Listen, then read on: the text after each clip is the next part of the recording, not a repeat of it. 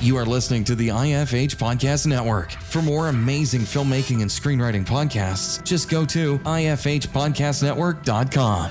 Welcome to the Bulletproof Screenwriting Podcast, episode number 272. The theme, what's behind the emotion, the meaning, all that comes later. Stanley Kubrick. Broadcasting from a dark, windowless room in Hollywood when we really should be working on that next draft. It's the Bulletproof Screenwriting Podcast, showing you the craft and business of screenwriting while teaching you how to make your screenplay bulletproof. And here's your host, Alex Ferrari. Welcome, welcome to another episode of the Bulletproof Screenwriting Podcast. I am your humble host, Alex Ferrari. Now, today's show is sponsored by Bulletproof Script Coverage.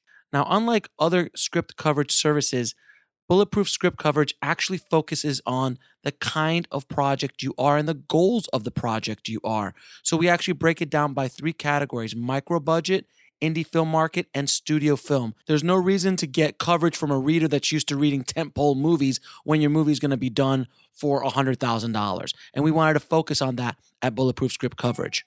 Our readers have worked with Marvel Studios, CAA, WME, NBC, HBO, Disney, Scott Free, Warner Brothers, The Blacklist, and many, many more. So if you need your screenplay or TV script covered by professional readers, head on over to covermyscreenplay.com.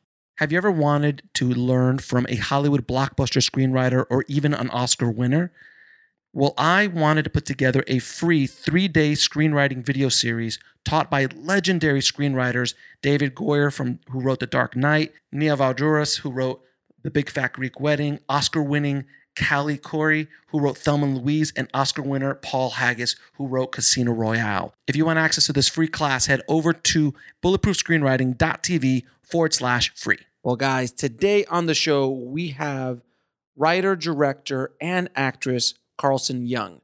Now, Carlson is the director of the new film, The Blazing World, that premiered at Sundance 2021.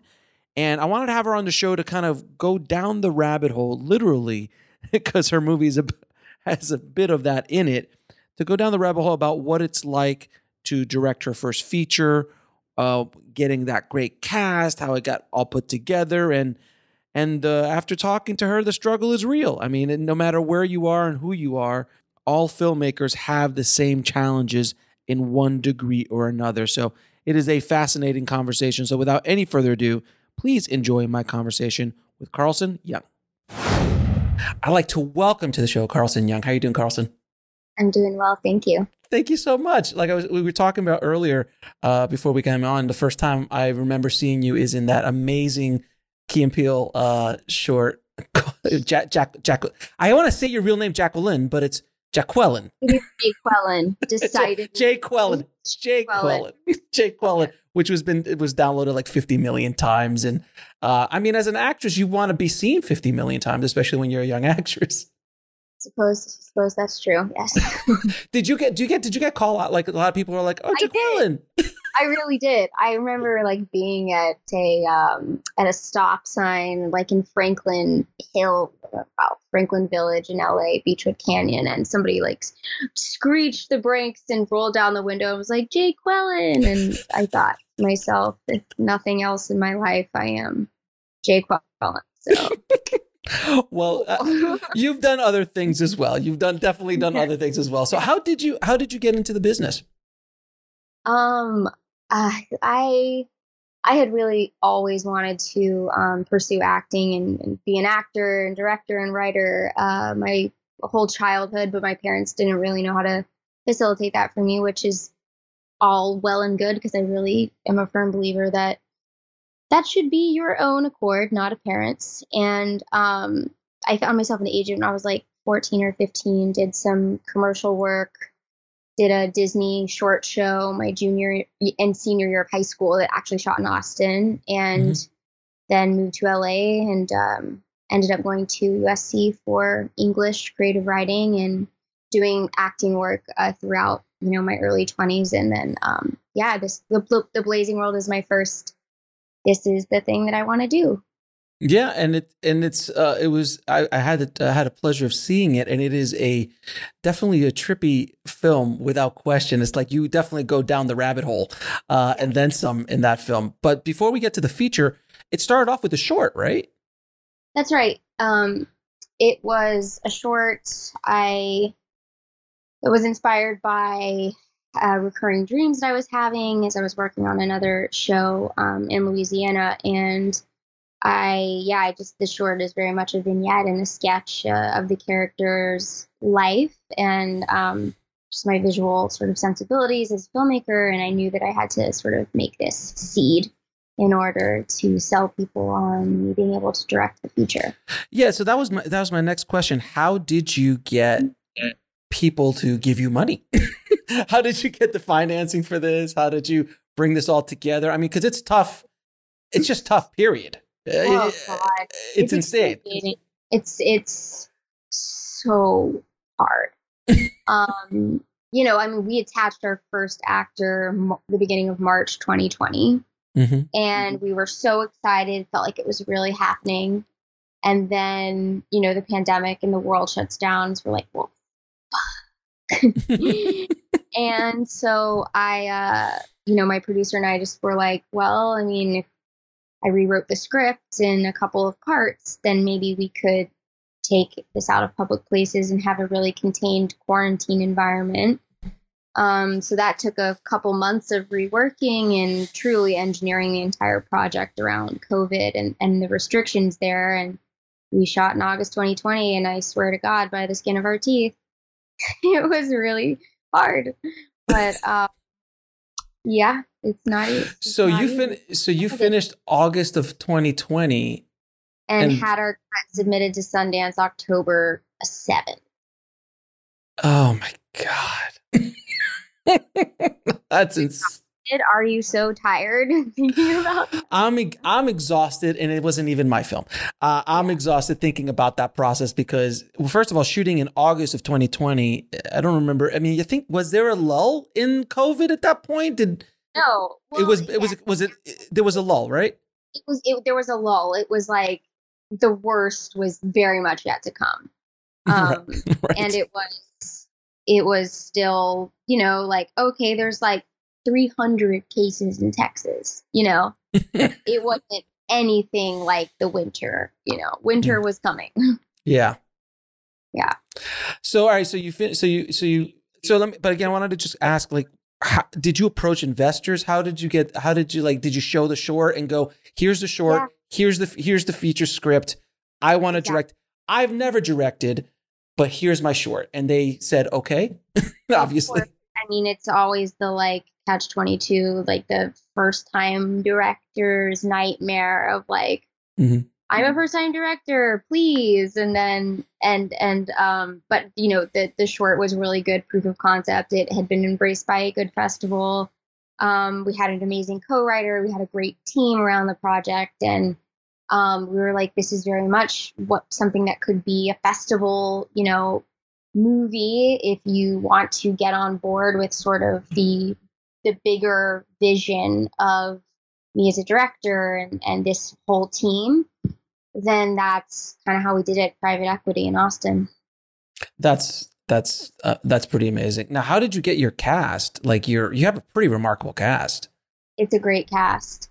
I wrote I wrote the uh, uh, Lained role for Udo um, Kier, uh, who had always been like he he'd always been like a legend. I mean, he is a legend, but he'd always been like a personal, like, I love this man. and mm-hmm. I can't describe it. Um, he feels like my father on like a spiritual level. Doesn't make a ton of sense, but I just love him. Mm-hmm. And so I wrote the character for him. So when we got him the script, um, and he wanted to do it, it was just like, okay, wow, we're off to the races. And then Dermot and Vanessa, Soko, John Karna. We had a great cast.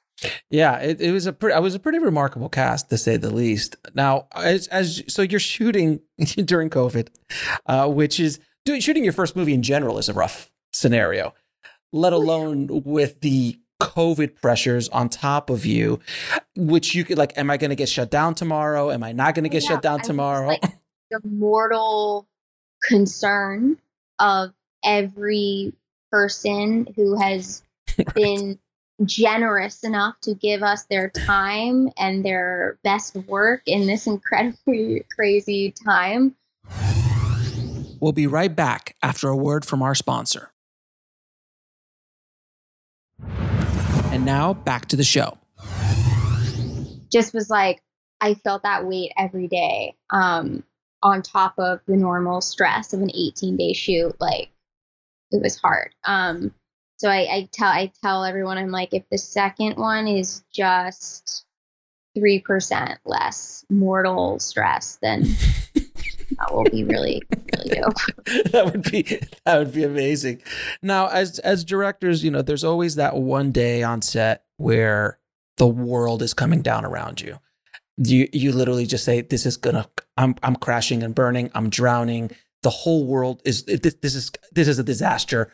I can't believe I've, I'm here. Who gave me the Who gave me the keys to this car? Uh, Yeah. What day was that for you, and how did you overcome it? Um, you know, as stressful as the outside environment was, just because of the COVID of it all, the set and the shoot was really zen.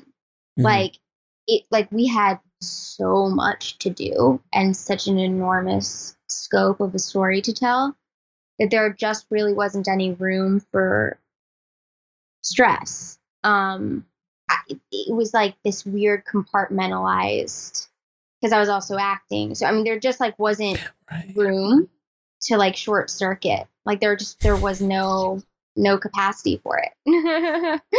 Right. So, um, you know, I mean, it was really hard. I mean, like for just personal things were happening for me. Like it was very much like art imitating life, imitating art, imitating life. There was things when my sister got married, I wasn't able to be there. There was all sorts of things going on. We were in a proper quarantine camp, so it was um, a surprisingly zen shoot itself, but the whole world was trying to like get in my head, and I um, had to keep it out. so okay, so then uh, it's tough enough to direct. It's tough enough to direct during a COVID pandemic, but then you also acted in it. How do you balance? Like I've never, I've acted once or twice in something I've shot, and I was, oh god, it was horrible because I'm not an actor. But, uh, but how was it? But how how did you balance that, especially in your first time out as a director?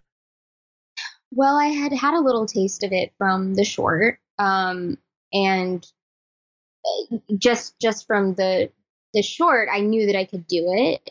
I knew that it was something that I had bandwidth to do. Um, and I, you know, I was fortunate enough to have an incredible assistant who was really keeping me honest uh, as to the character and and where we were. I sort of had like this big energy map that I was mapping everything off of um, in terms of moments and story and tone. And I, I just again, I just didn't question it. I just didn't. I just didn't give myself any room to to question it. I I have experience as an actor, and I just I'm not you know I'm not camera shy at all. So it's just like you know it's a great thing being a director and an actor because I know exactly what I'm looking for, and then I can give that to myself, which is kind of a rewarding thing. Now you mentioned energy mapping. Can you kind of dig into that? I've never actually heard that term before. So, what is an energy map in your world, and what? How did you use it? Um, I think, well, whenever I watch a film, like the most, uh, the thing that really um, pops out and resonates with me the most is the tone, and that's in my in my mind, tone is kind of um, synonymous with energy because it's it's like the air that the characters are breathing and that the score is on, and it's like you know dropping a needle on a record. It's like a very particular uh, vibration which all sounds a bit like abstract, but um, in in this story in particular, she goes under the water. She's in the bathtub, so when when she goes under the water, I I I sort of tonally did the rest of the story like she's losing oxygen in her brain, and so there's different mom there's different like grace periods that her brain is going for and then it drops. And then yeah so like the tone becomes more frenetic and more um, sort of manic as it as it goes. And you were using that as a kind of guide guideposts in the in the sand if you will as you're going through this process because you're without so you, you're basically lost at sea almost. Yeah you're lost lost at sea and then you know i mean you can give it you can get a, an amazing performance out of an actor where where i, I could give a, a, a, good performance or something but it might not be right in terms of where we are in the story and the energy. So um it's really easy to watch something and be really blown away by it and but it might not be able to fit into this thing so yeah and and how do you how do you judge your own performance I mean, that must be brutal. like, did I get it? Did I not get what I wanted as a director? It's I mean, I don't know. I, I'm I'm excited to like for the next couple, like not not act in it. Mm-hmm. And I think that that will be a really nice distance. But for this one, I mean, my my editor and like everyone on the team would would always kind of chuckle because I would never refer to myself as the character. It would be it, you know, it was her, Margaret, Margaret. What is she doing? What is she doing? It was never me looking at myself. Like I'm looking at the character, and um, like our editor thought that that was kind of jarring at first because he'd be like, "We're looking at like you on the screen, but you're like referring to this like other person," and um, so that's how I can gauge their performance. I'm not looking at myself. I'm looking at some an actor performing a thing. It's a way for you to disconnect. Yeah, totally disassociate. Yeah. Yeah, yeah it's a completely just disconnect from what's going on. And because as an editor, you're looking at things like even, again, the small times that I've directed myself in a scene, I just was like, who's that guy? Oh God, Jesus! Oh, he's horrible. Oh, this is that. Like, I become my director hat comes on, and I'm like, I start beating up myself as the actor. It must be tough, but but you not not so much with you. yeah, yeah. I sort of like have a level of like respect for myself as an actor, and so uh, and and all the other actors which is bizarre because usually I'm like a total masochist who has like no respect for myself. So so that's like an interesting grace that I have apparently for myself. Um, I don't know. so as an actress, you know, you've you've worked with a lot of directors in your career. How do you like to be directed? I always loved asking actors that, like, because every actor is a little bit different in regards to how they like to be directed. I love to know. I love to have, if if it's possible, to have the opportunity to get inside the director's previous work and to also get inside their head as to what they're thinking for this particular project. Not not always you have. I mean, you don't always have that luxury as an actor. Sometimes you just show up and you're just saying the lines and going home. You know, which is so much of the case of TV, which is what I definitely have done the most of. Um, but film is this thing where you you get to have a language with the creative team and and get to hear everybody's perspective on the character and then give your interpretation of it. And that that's what I really like about acting.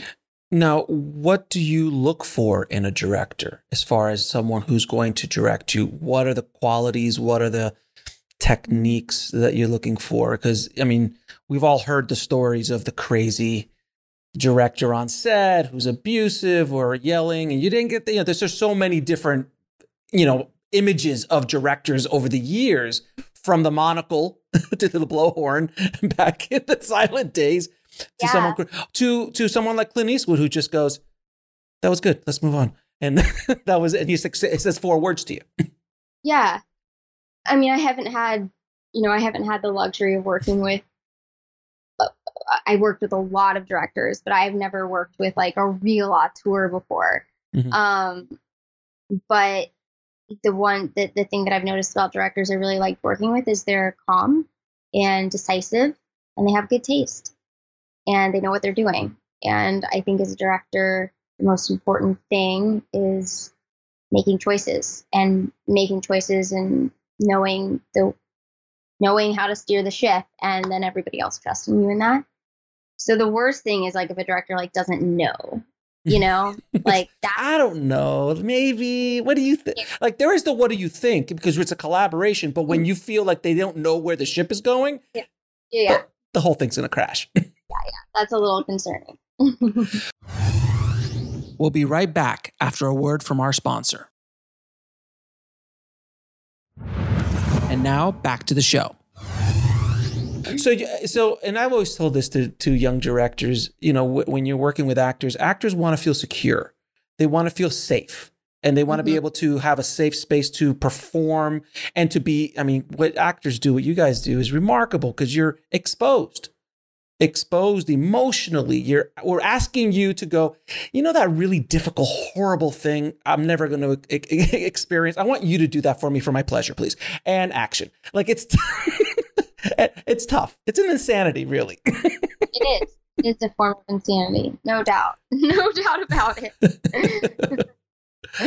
so, but, was, I mean, I mean, you get it. You get every now and then you get an actor who, and and with Blazing World, this was very much the case where they have a personal um, investment in the character and the project succeeding. Everybody was so generous with their time and their energy for these characters like everybody had an entry point into the material from a really beautiful profound place mm-hmm. um, and so it was just a luxury to sit back as a director and and watch them work um, and i just I, the on ramp was respect they respected the story and so i was able to create a safe space for them as actors and is that how you approach pulling performances out of your actors or coaching, like not coaching, but guiding them to the performance that you're looking for? How do you approach it uh, as a director?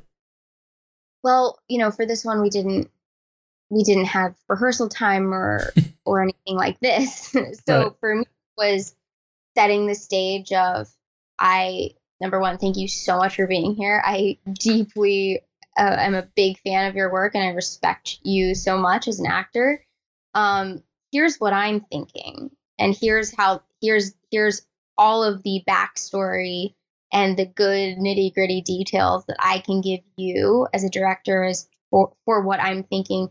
And then those tools are yours to use at your leisure, you know. Mm-hmm. Um, he, here's your tool belt and feel free to put it on for this scene and like let's see what happens and um yeah and so i it was it was beautiful i, I loved working with this with this uh, team yeah, the, I mean the team and the cast. I mean the cast must have been wonderful. And you had, I mean, how did you deal with all the? I mean, you have a fairly good amount of visual effects in this film, uh, and for someone who's never directed a, f- a feature film, let alone dealing with visual effects, because I've I've been a VFX supervisor, I understand the complexity of that. How did you deal with that? It was it was a challenge. I mean, there was, you know, there was a time where I wanted to do like all of that, practically everything. ridiculous.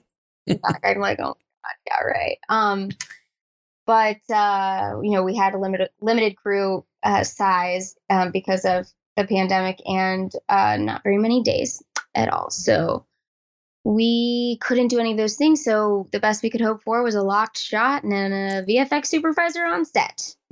that is what we must have. Not so much with yes. the move. So not so much with the moving shots on the VFX shots is is, is what you're saying. Oh god, I would I'd get in trouble if it was. Yeah. there was someone yelling at you on set. you really expensive moving ones, yes.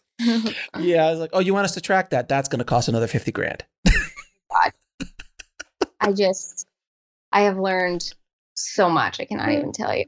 yeah, yeah. No, I, I could imagine. Look, first when I when I first started directing, lock off shots, best VFX shots, lock off shots. Don't don't move the camera.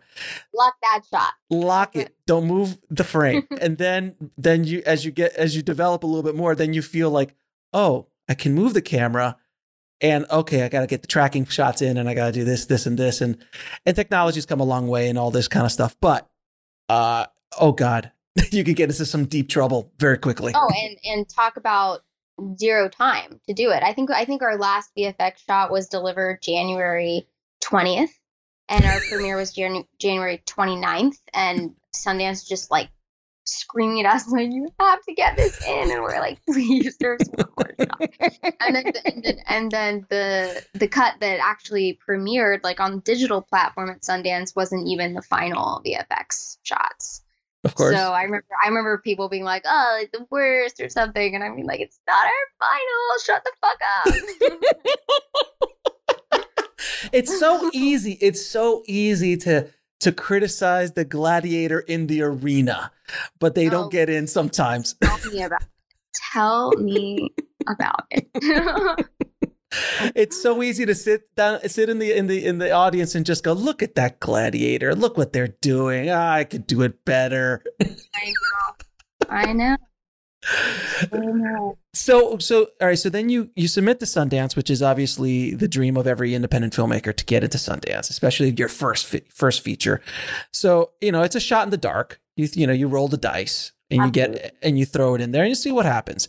And you know the odds are obscene to get into I mean, whether I think last year was like 30,000 submissions or something like that and there's like 110 Yeah. films accepted or something. So what was it like when you got the call? Oh, it was so cathartic. It was so beautiful. I just remember like dropping to my knees, like like I'm so tired. Like, I'm so tired. I just want to go to sleep. I think I like fell asleep. I just was like mm, good night. Thank you. Thank you. um, but uh, it was it was just so rewarding because I mean the like this is truly what happened. We finished the final score like that literally it was like the last note the thing was mixed and my husband shut his laptop okay like we're done oh you want to like go get some dinner or something to celebrate and then literally my cell phone rang and i was just like it was it was too good to be true it it, it sounds fake but that is 100% what happened That's that's insane. But I, ha- I have to ask you because I, I love asking artists this. Why, why why do this? This is insanity. It is the most difficult things we could do. It tortures us. It beats us up.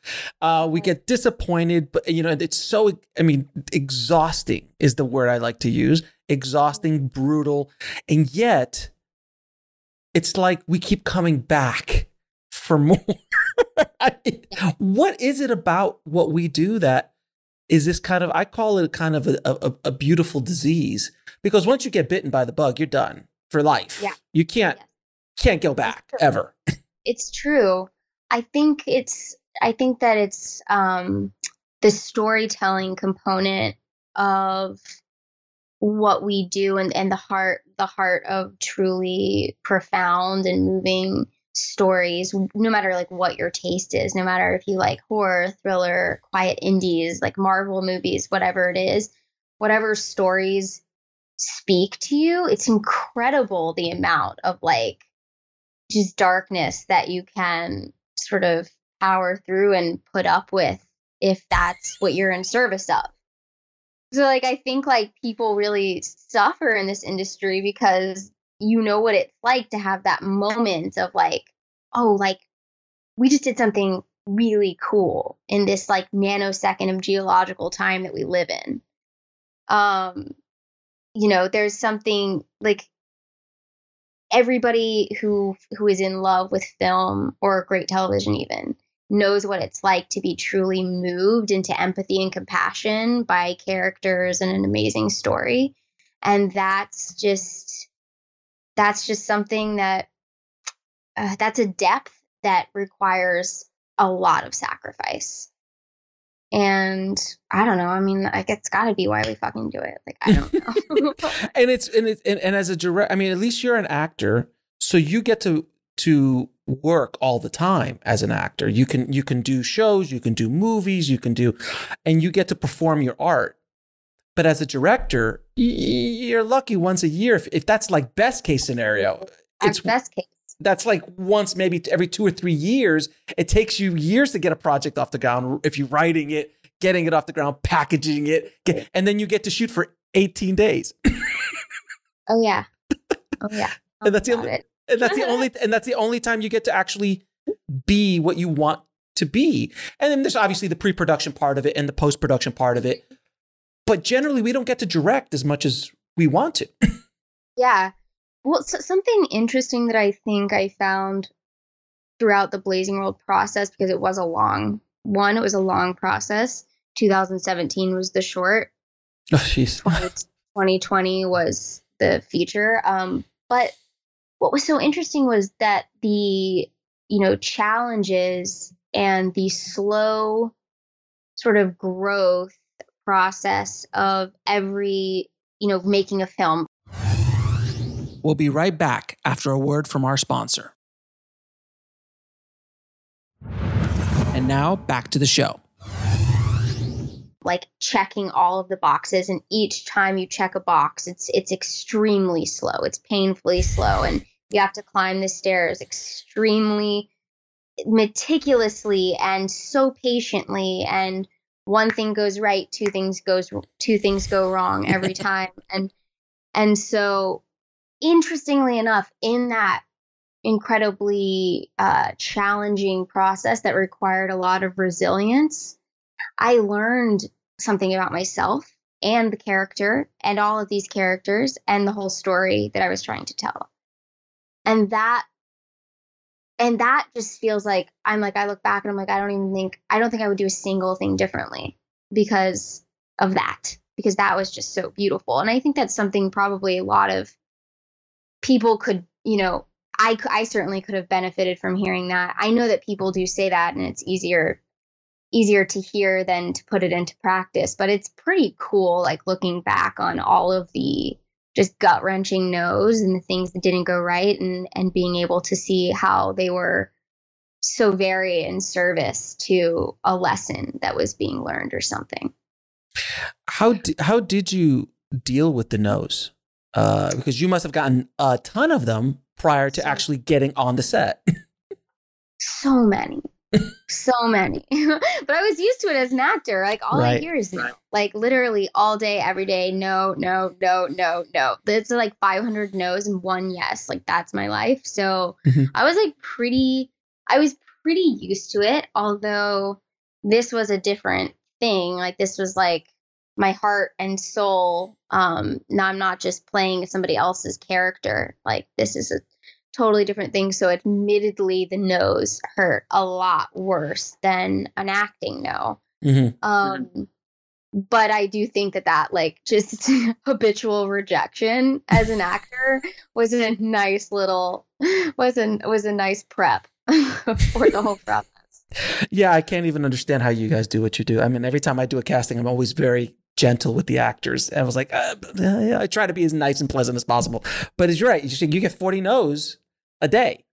Yeah. Yeah, it's, absolutely. It's it's insane.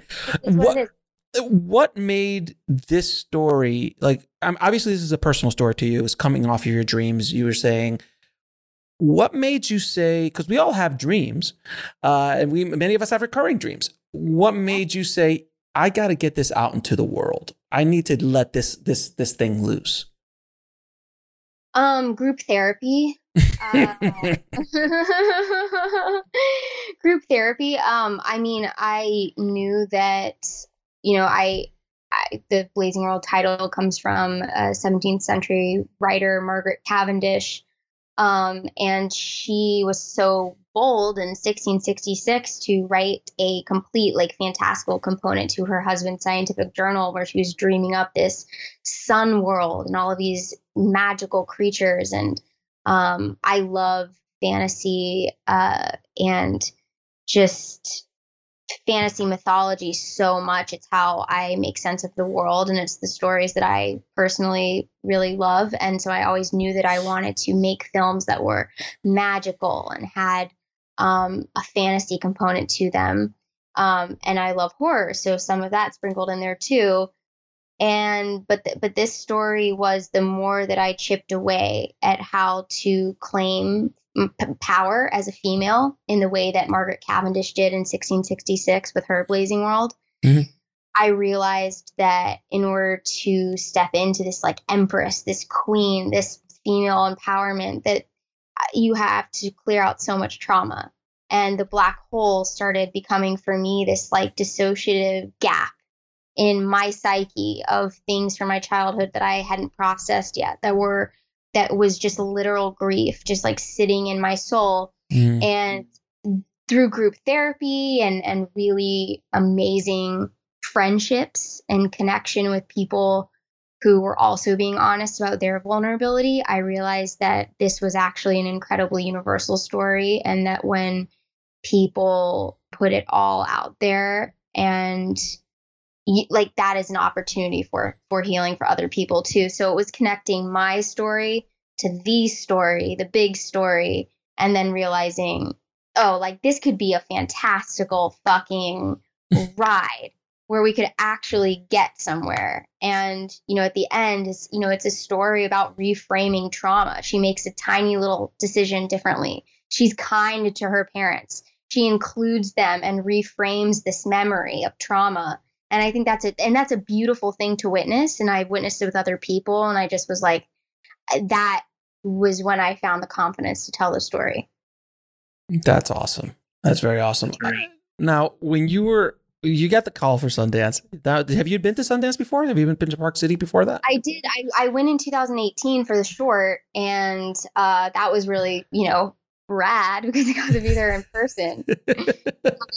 so it was so cool, like to be at Sundance, like as a filmmaker, even if it was a short, that was the coolest thing of my life. So I can't even imagine what it would have been like to be there in 2020 in person. Maybe the next one.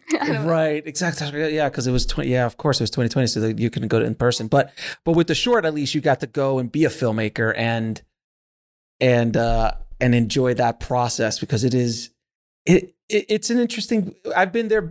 I've been there as a as just someone who's been there, and I've had films there as well uh, that I've worked on, and it's just a completely different experience when you're seeing when you're screening something that's that you've been or you worked on.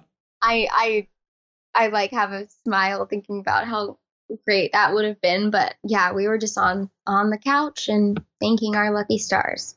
Yes, exactly. Now, uh, where can people see the film? It's uh limited theatrical, so anywhere you can find a theater, go check it out because it's very very much meant to be seen in a theater. I saw it for the first time in a theater last week, and I was just like. Mhm. "Ah, I wish, I wish that people could see it like this, but um, alas, it is uh, VOD and streaming on Amazon and Apple, and yeah, go go rent it or buy it. That would be extremely helpful. yes. Uh, now I'm going to ask you a few questions to ask all my guests. Uh, what is the lesson that took you the longest to learn, whether in the film industry or in life? Oof, that no is not a statement about my worth as a human being. Yeah, That's a great answer. Absolutely. And that definitely makes sense coming from an actor. Yes, yes. Don't throw the baby out with the bathwater. now, three of your favorite films of all time. Possession, um, Solaris, and Scenes from a Marriage. Very good. And uh, what was the biggest fear you had to overcome when putting this entire project together, putting the script, writing the script, attaching yourself as a director, all that? What was the biggest fear you had to overcome and how did you do it? Um, the biggest fear that I had to overcome was that I am invalid as an artist and that Yeah. nobody will care what I have to say. and, and you had to break through that. Had to break through that. Yeah. And last question, um, what was what what did you learn from your biggest failure, either professionally or in life somewhere that it was a big failure? What was the biggest lesson you learned from that failure? Mm, that failure is is an opportunity for growth. In fact, we pretty much only grow in in discomfort and uncertainty. So, as challenging as those times are, they're sacred. They're sacred times. And I want to thank you so much for being on the show. It was it was a pleasure talking to you. I, I tell everybody to go see Blazing uh, the Blazing World. It was a lot of fun. It's definitely a a trip down the rabbit hole to say the least. So Carlson, thank you so much, um, and continued success, my dear. Thank you. I'll talk to you later. Bye. I want to thank Carlson so much for coming on the show and dropping her knowledge bombs on the tribe today. Thank you so much, Carlson. And if you want links to anything we spoke about in this episode, head over to the show notes at indiefilmhustle.com forward slash 512. And there you will find a link to her new movie, The Blazing World. If you want to get links to anything we spoke about in this episode, head over to the show notes at bulletproofscreenwriting.tv forward slash 272. Thank you so much for listening, guys. As always, keep on writing no matter what. I'll talk to you soon. Thanks for listening to the Bulletproof Screenwriting Podcast at bulletproofscreenwriting.tv.